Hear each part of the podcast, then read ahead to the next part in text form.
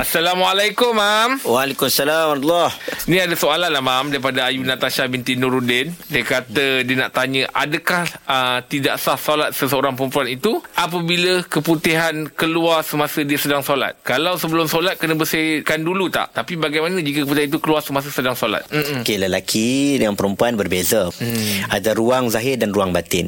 Baik, kalau ruang zahir di celah-celah uh, alat kemaluan wanita itu berkemungkinan ada peluh ataupun ada lendir-lendir tertentu yang bukan datang daripada lubang batin.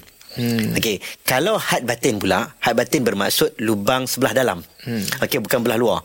Bila belah dalam, apa saja yang keluar daripada yang sebelah dalam tersebut merupakan najis dan batal wuduk. Tak kiralah keluar angin ke, keluar apa ke, batalkan wuduk. Satu sahaja yang tidak najis iaitu air mani lah air mani tidak najis. Yang lain semua najis dan juga merupakan uh, benda yang membatalkan wuduk. Jadi dia kena tengoklah dekat keputihan tersebut adakah keputihan yang macam mana.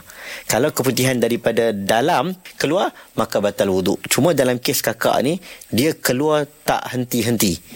Ha, macam mana? Dia nak solat, dia perlu bersihkan, kemudian dia masuk ke tempat solat, dia solat dengan wuduk tersebut. Kalau terkeluar sewaktu sedang solat, kerana dia sakit tak boleh nak kawal hmm. maka sah solat dia ha, tapi bila nak solat satu lagi waktu hmm. dia kena ambil wuduk semula buat repeat benda yang macam biasa tadi bersihkan dan ambil wuduk semula hmm. ha, dia kena ambil lagi kalau dia batal kalau terkeluar lagi hmm. ha, itu orang yang sakit hmm. Okey baik terima kasih Maya